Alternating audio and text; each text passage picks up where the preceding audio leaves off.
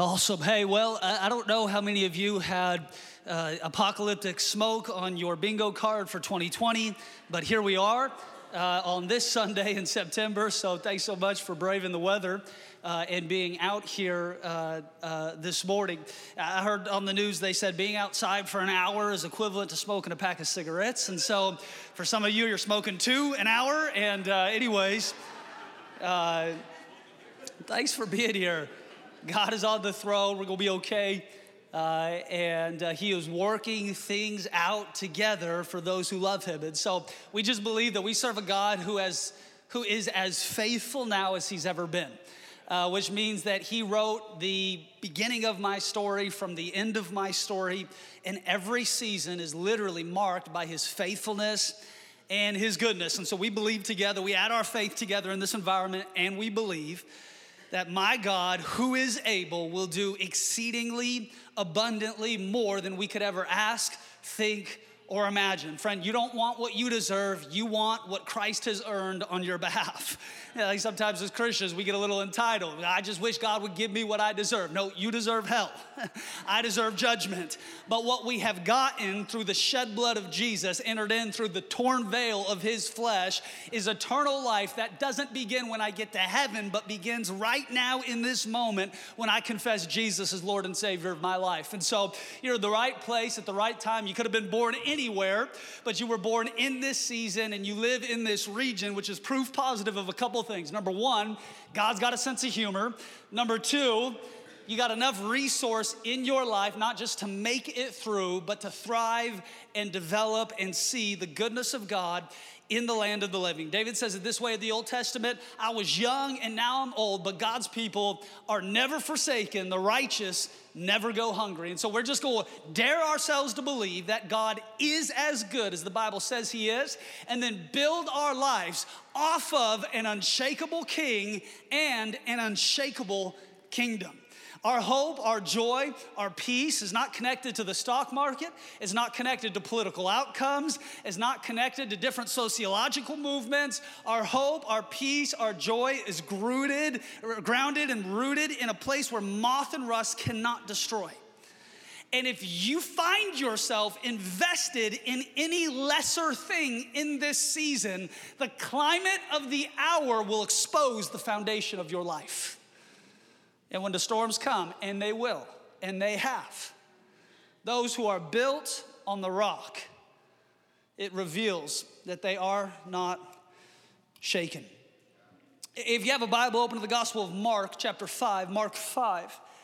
I'm preaching part two of a two part sermon that I began last week talking about principalities and powers in the region.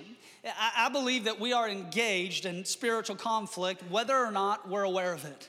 I think, as a function of being in the West, oftentimes we take spiritual things and we reduce them to natural things.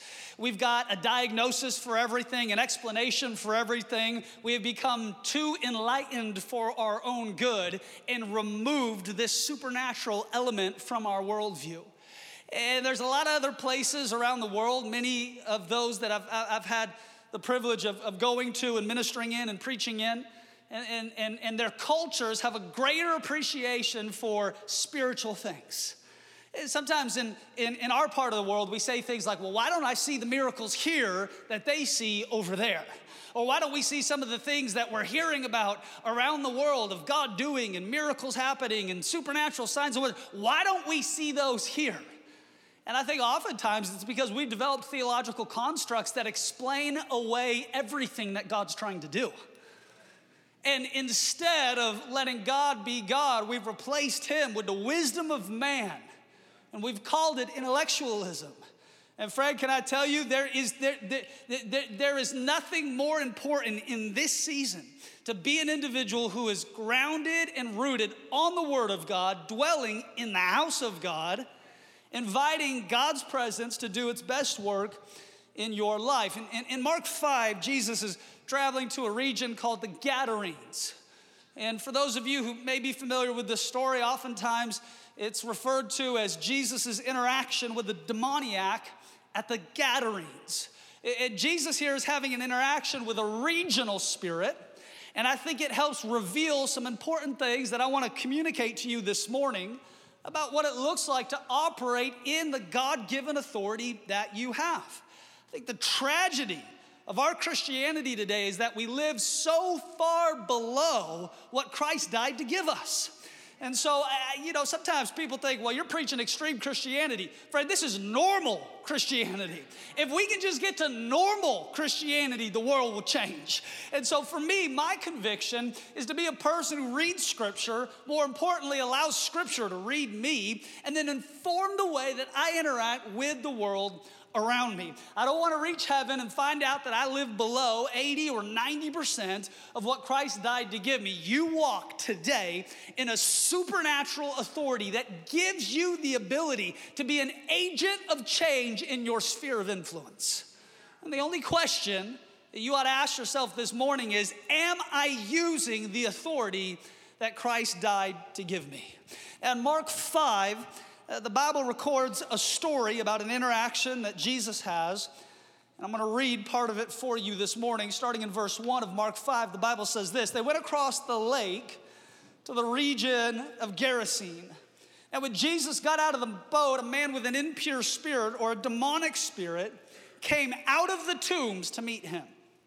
And a man lived in tombs, and no one could bind him anymore, not even with a chain for he had often been chained hand and foot. But he tore the chains apart and broke the irons on his feet. In fact, no one watched, no one was strong enough to subdue him. I said this last week, let me say it again. When you walk in the Spirit, you don't have to look for demons, they'll find you.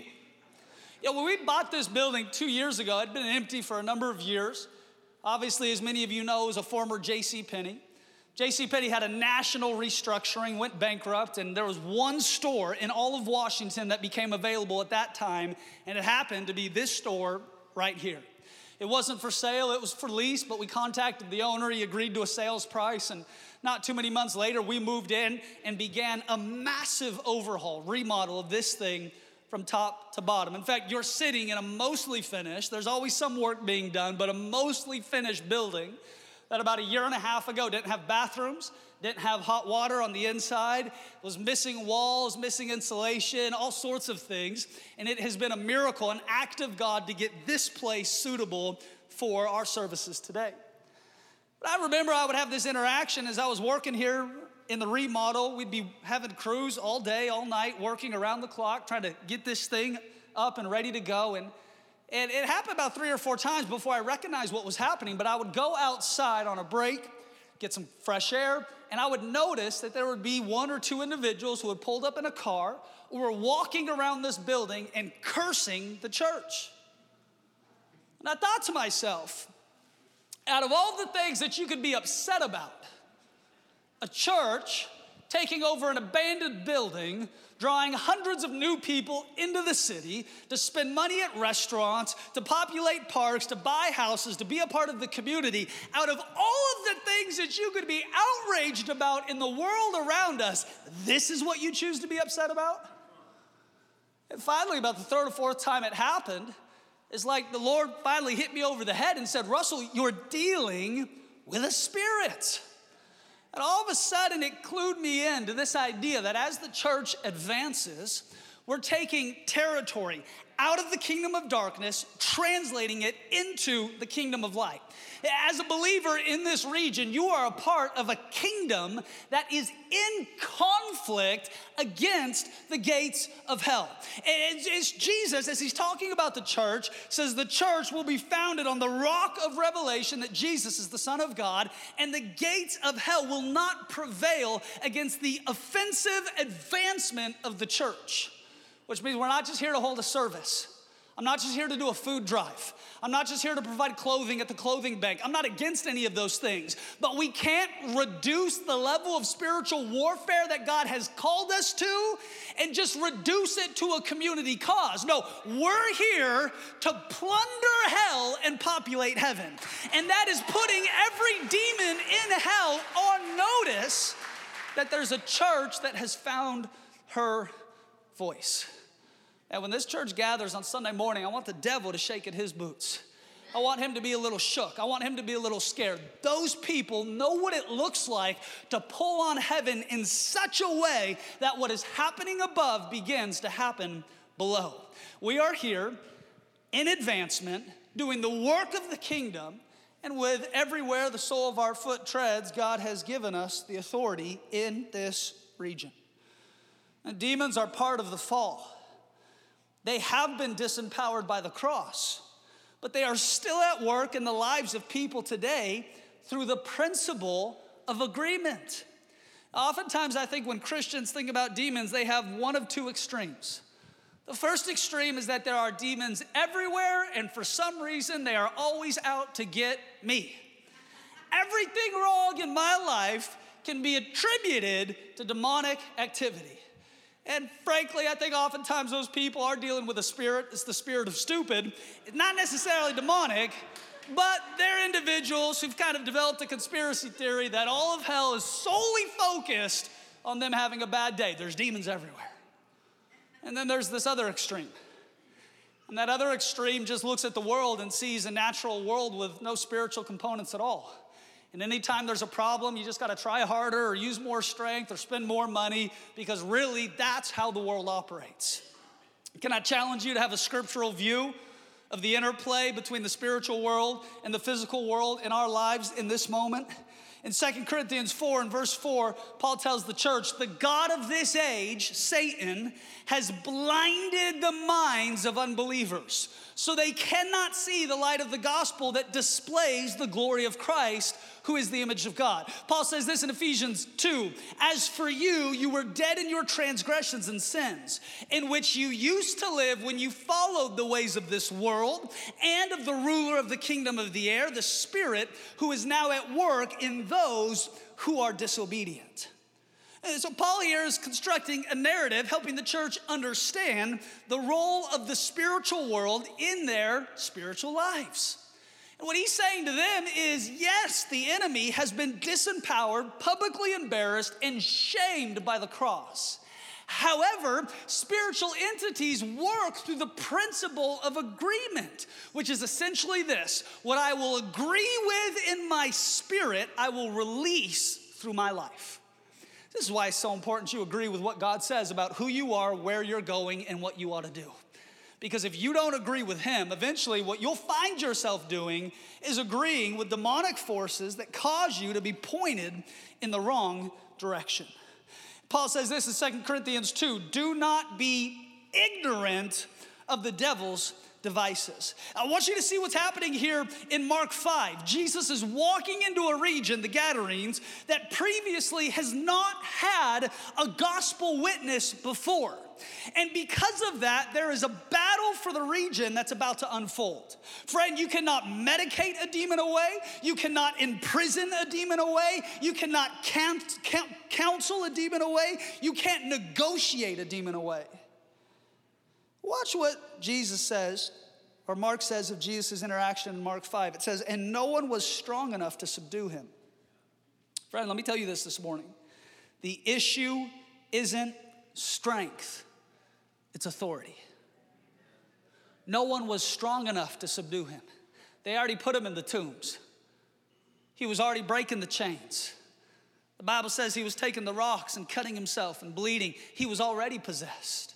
They already didn't know what to do with him. They already tried to lock him up best they could, and nobody had the strength to subdue him until Jesus shows up. That's why scripture says it's not by might nor by power, but by his spirit alone. Sometimes we try to fight these battles in our own strength with our own wisdom, with our own resources. And we wonder why we leave whooped up, more tired than we were before. And friend, can I tell you, you're not engaged in a physical conflict, but a spiritual one. In fact, Paul says it this way to the church our battle is not against people, it's not against flesh and blood, but principalities and powers. Where? In heavenly places. So you ought to have a heavenly worldview, a heavenly outlook on the world around you. Else you'll find yourself engaged in a lot of fights that you end up losing because you don't recognize what you're actually opposing. It's a spirit. Now, watch what the Bible says in Mark 3 and verse 27. No one can enter a strong man's house and plunder his goods unless he first binds the strong man and then he will plunder his house. Watch, you could have the biggest muscles in the world, but when you get pulled over on the way home from the gym for speeding, the issue isn't who has more strength, the issue is who has more authority. See, I can gain strength through my knowledge of the Word. I can gain strength through the development of theological ideas. I can gain strength through an academic pursuit. But authority in God comes from intimacy with God, and you either have it or you don't. And you can fake a lot of things, but you can't fake history with God. You can front on a lot of stuff, but either you've been with Him or you haven't. the Bible says this to the disciples that they weren't elegant eloquent in speech. But even those who were not believers recognize these men have been with God. And we've been a lot of other places, and we've been up in everybody else's business, and we've been online with all of our opinions, and we've been everywhere else but the presence of God. And friend, can I tell you, when you spend time with Him, you don't even have to tell people, they just know. Oh man, th- them people been with God. Wow. Man, those people, they don't get it right all the time, but those people, they've been with God. It's not an issue of strength, it's an issue of authority. The Bible says this in Matthew 7 when Jesus had finished saying these things, the crowds were amazed at his teaching because he taught as one who had authority and not as the teachers of the law. You ever been in a conversation or a situation and all of a sudden it hits you like a ton of bricks. I'm not dealing with a person, I'm dealing with a spirit. See, a spirit doesn't make any sense. It only exists to cause confusion and chaos and lawlessness. And what you need in your life to deal with those types of spirits is this type of authority. Uh, the, the scribes, the teachers of the law, the Pharisees, the Sadducees, the Bible says they were amazed not because Jesus had the best illustrations, but they were amazed when he simply unrolled the scroll and read out of the prophet Isaiah. Because they said, No one speaks with this type of authority.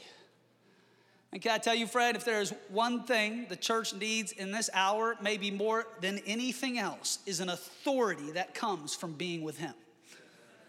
And if we'll have an authority It'll give us a voice to speak into culture instead of just reacting to whatever culture does. See, for too long, the church has been the echo of culture instead of the voice into culture. And when we get our authority back, it gives us the ability to come up higher. I'm not speaking from an earthly place, I'm speaking from a heavenly place. Now, I know you've got your opinions and your ideas and your positions and, and all those types of things, but when you've got the voice and the authority of heaven, it shifts something in the region. We're not just going to preach into a vacuum and hope people listen. We're going to use our God given authority to shift the narrative of the Northwest.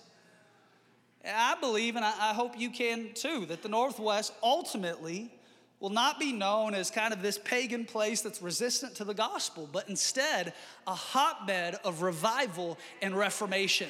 But what it will take is the church to find her voice and her position once again. We got to be a voice of authority. Now, uh, watch what the scripture tells us here. Matthew 16, Jesus says, I will give you the keys of the kingdom of heaven. Whatever you bind on earth, watch, will be bound in heaven. And whatever you loose on earth will be loosed in heaven. Which means this what I agree with on earth will be released in heaven. Okay, friend, what does a subtle agreement with the enemy look like in your life? I'm always gonna be sick. I'm always gonna be broke. Nothing will ever change for me. I guess my family is just cursed. I guess my marriage is just cursed. I guess my finances will just never turn around. See, some of you have called it pessimism, and it's actually spiritual agreement with regional principalities and powers. See, that's why scripture talks about confessing the good confession of faith. Why? Because what you confess with your tongue, remember, the power of life and death is where? In the power of the tongue, in your tongue. And so what you confess with your mouth becomes the reality of your life. And sometimes Christians develop this over, overly negative worldview, and they just come into subtle agreement with what the enemy says about their future. And then they walk into negative self fulfilling prophecies and have the goal to get mad at God. And can I challenge you this morning? You got to stir yourself to change your interior dialogue. Because if your interior dialogue looks like what the enemy says about your life, not only are you not walking in your authority, but you're coming into agreement with what hell says, not what heaven says. Do you know that you will get exactly what you have faith for? Jesus in Matthew 9 heals a blind man. The Bible says this He touched their eyes and said, According to your faith, let it be done unto you. You know, when you recognize that you're dealing with the father of lies, you understand the need or the importance to continually confess the truth. I have to remind my flesh continually whose authority I'm under. I've got to remind my spirit continually whose authority I'm under. I'd love at the moment of salvation just to be able to confess once and be good for life. I think oftentimes when we think about confession in a religious context, we think about confessing to a priest in kind of a Catholic environment, but I want you to think about confession today as the prophetic things that you declare over your life and over your future. And you know, sometimes we say, well, if it was really a confession, we'd just say it once and it'd be all good.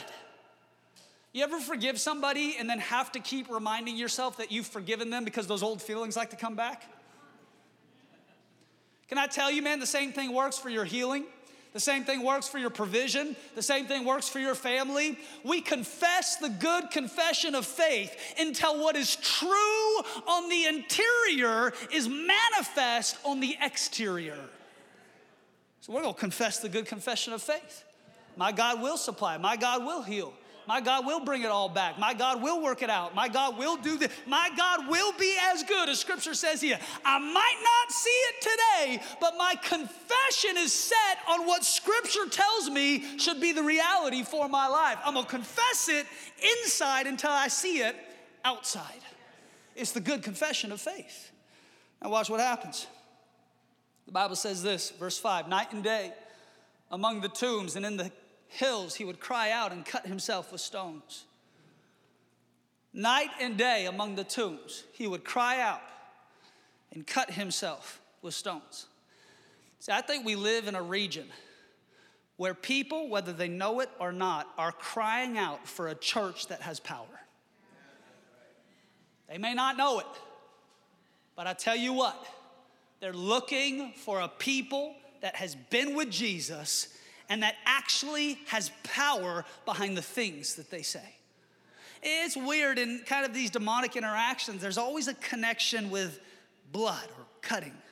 We saw it with the prophets of Baal in the Old Testament. As they're walking around hoping their God is gonna answer by fire, they're cutting themselves, they're crying out, they're pleading.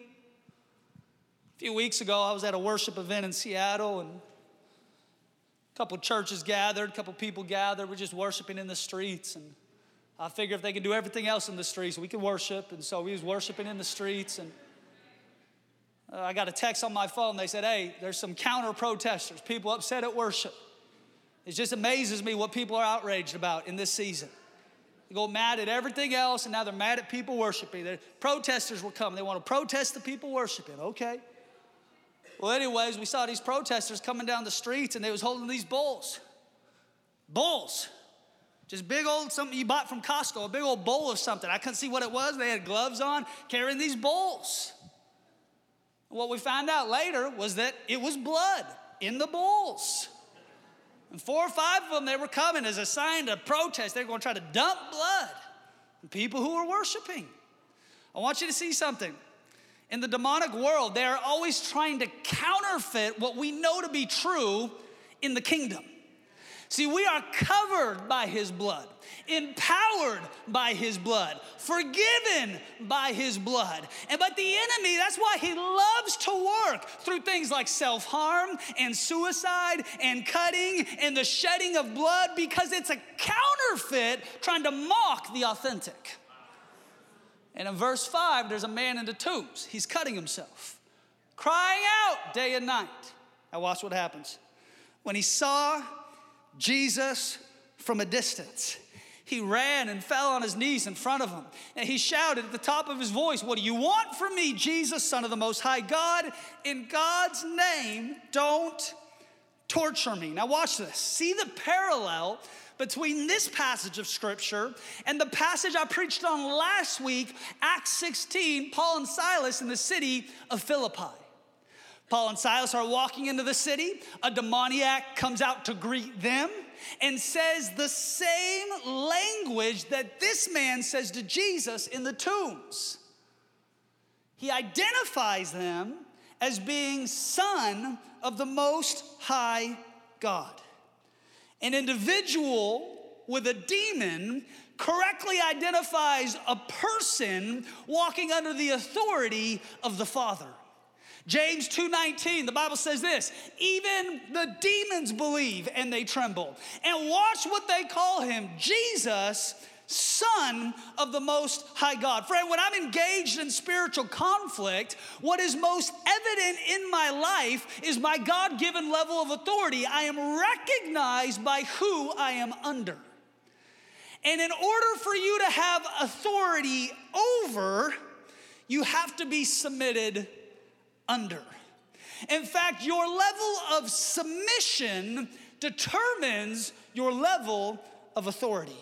Watch what David says in Psalms 91 He who dwells in the secret place of the Most High, he shall abide under the shadow of the Almighty. I will say of the Lord, He is my refuge and my fortress, my God, in Him I will trust. Surely He'll deliver me. Surely He'll cover me with His feathers. I will not be afraid. A thousand may fall at my side, 10,000 at my right, but it will not come near me. No evil will befall me. No plague will come near my dwelling. His angels will have charge over me. I'll tread on the lion and the cobra. I'll be delivered. He'll set me on high. I will call on Him. He will answer me with long life. He will satisfy me. Why? Because I am under the shadow.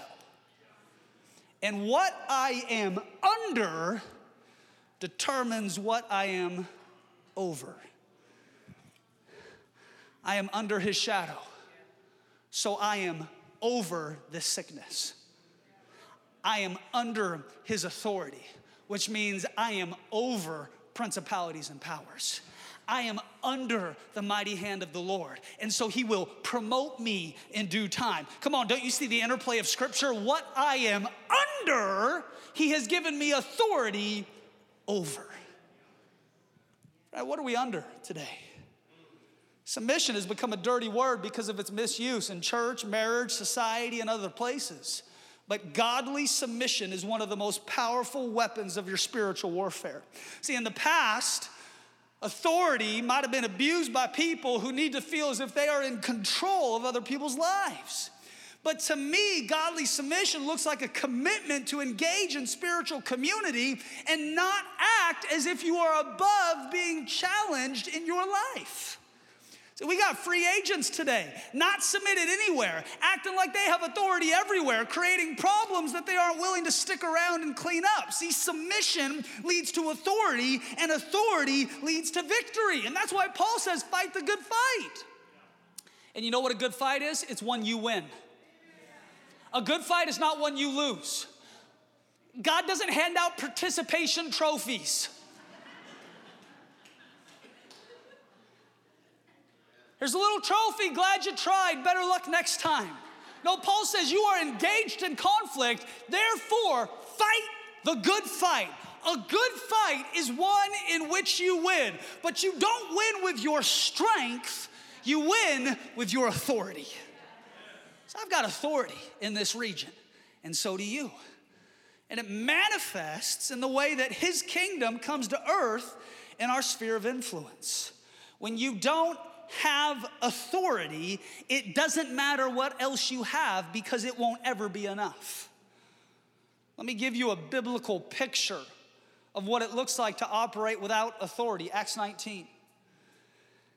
And God was doing extraordinary miracles by the hands of Paul, so that even handkerchiefs or aprons that had touched his skin were carried away to the sick, and their diseases left him, and the evil spirits came out of them. And some of the itinerant Jewish exorcists undertook to invoke the name of the Lord Jesus over those who had evil spirits, saying, I adjure you by the Jesus whom Paul proclaims. Seven sons of a Jewish high priest named Sceva were doing this.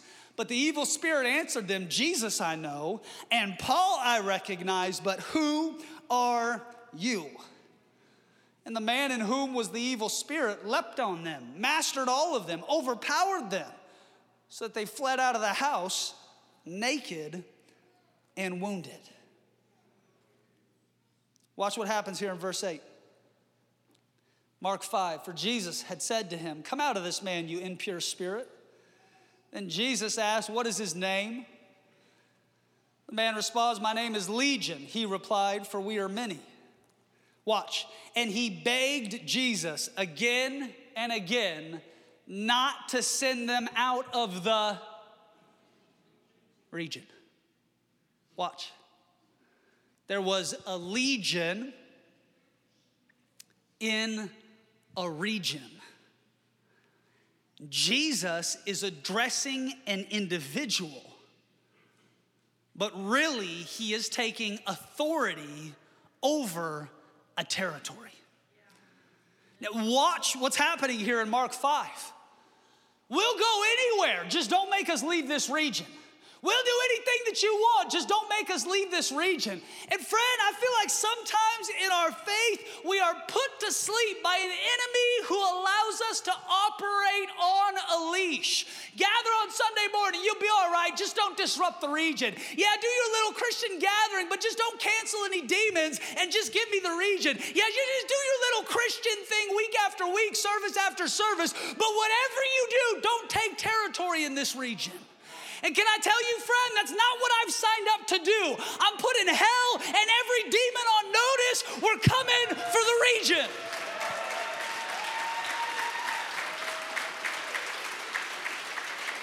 See, when you don't have heaven's authority, you'll operate off of His. Watch. Hey, yeah. And you can serve the Lord in ministry, but your kids won't follow Jesus, right? Uh, you can serve the Lord in ministry, but you're gonna be broke your entire life, right? How you can do these types of things, but you know, there's gonna be a cost, enemy's gonna come after you, all these things are gonna happen. You can go after healing, but you're gonna be sick all your life. Come on, friend, we don't believe that. We don't confess that. We're not going to receive that as every good and perfect gift that comes from the Father above, the Father of light. In Him, there's no shadow of turning. We don't receive or believe those types of things because I'm not operating on the devil's mandate, but instead on the Father's.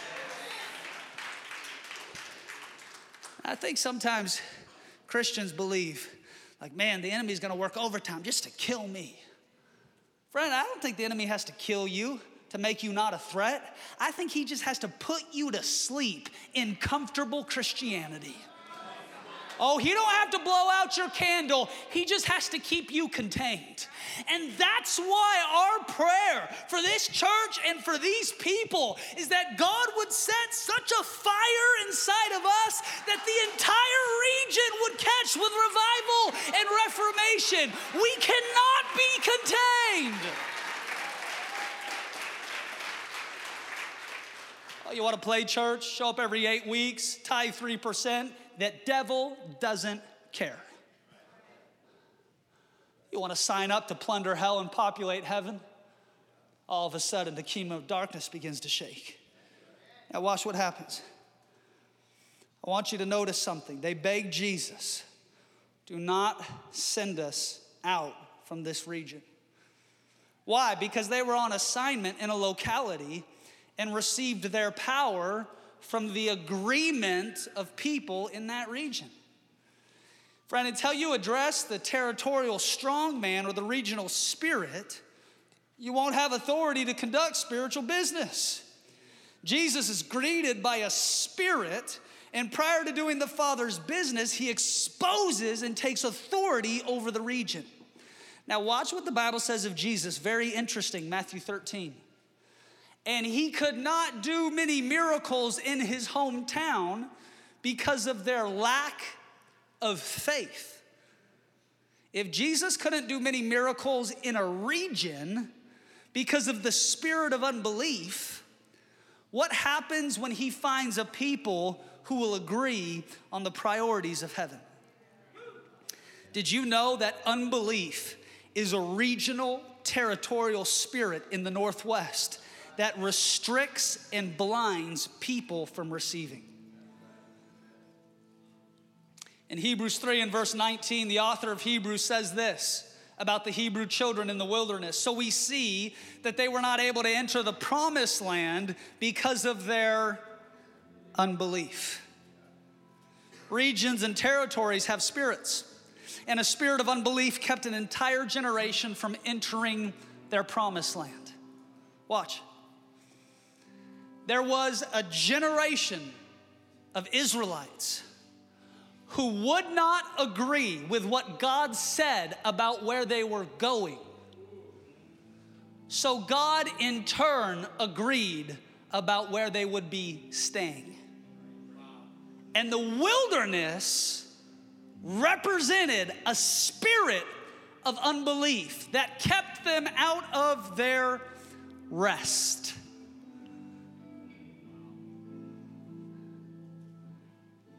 Friend, we're doing regional business here. And what I love about this interaction in Mark 5 is that Jesus is demonstrating both a concern for the one and a concern for the many. See, Jesus can't reach the many until he deals with the one. But Jesus, the Good Shepherd, is demonstrating a concern for both. And in doing so, unlocks a region for a gospel witness. And all of a sudden, the spiritual climate begins to shift over the gatherings. It's so interesting with this smoke coming over the region. And the Lord spoke to me on the way to church. Said, even as this smoke and this fog looks like a lid on the northwest, by my spirit I am blowing, and we will see a spiritual lid come off of this region unbelief, it bows its knee at the name of Jesus. Now, watch, let me end here. Let me end here. When you get delivered, but you fail to develop, your house gets swept clean only in order for more spirits to come back. Watch what Jesus says in Luke 11. When an impure spirit comes out of a person, it goes through arid places, seeking rest and does not find it. And then it says, I will return to the house that I left. And when it arrives, it finds the house swept clean and put in order. And then it goes and takes seven other spirits more wicked than itself. And they go in and they live there. And the final condition of that person is worse than the first. That's what Jesus says in Luke 11. Meaning this it's not enough for me to get delivered, I've got to get developed. Because if I get delivered, but I don't guard the house, then what happens is eventually I find myself seven times more afflicted than I was before. And here's the problem See, some of us get delivered on Sunday, but we don't marry it to development on Monday, and then we wonder why we don't have victory in our lives. And friend, can I tell you today, I believe God by His Spirit is using Scripture to expose sometimes things that operate as deficiencies in our spiritual diet. God deliver me, God deliver me, God deliver me, and He does. But then He invites you to development. And unless you respond in these moments with a developmental spirituality, I promise you, you'll end up worse than you were before.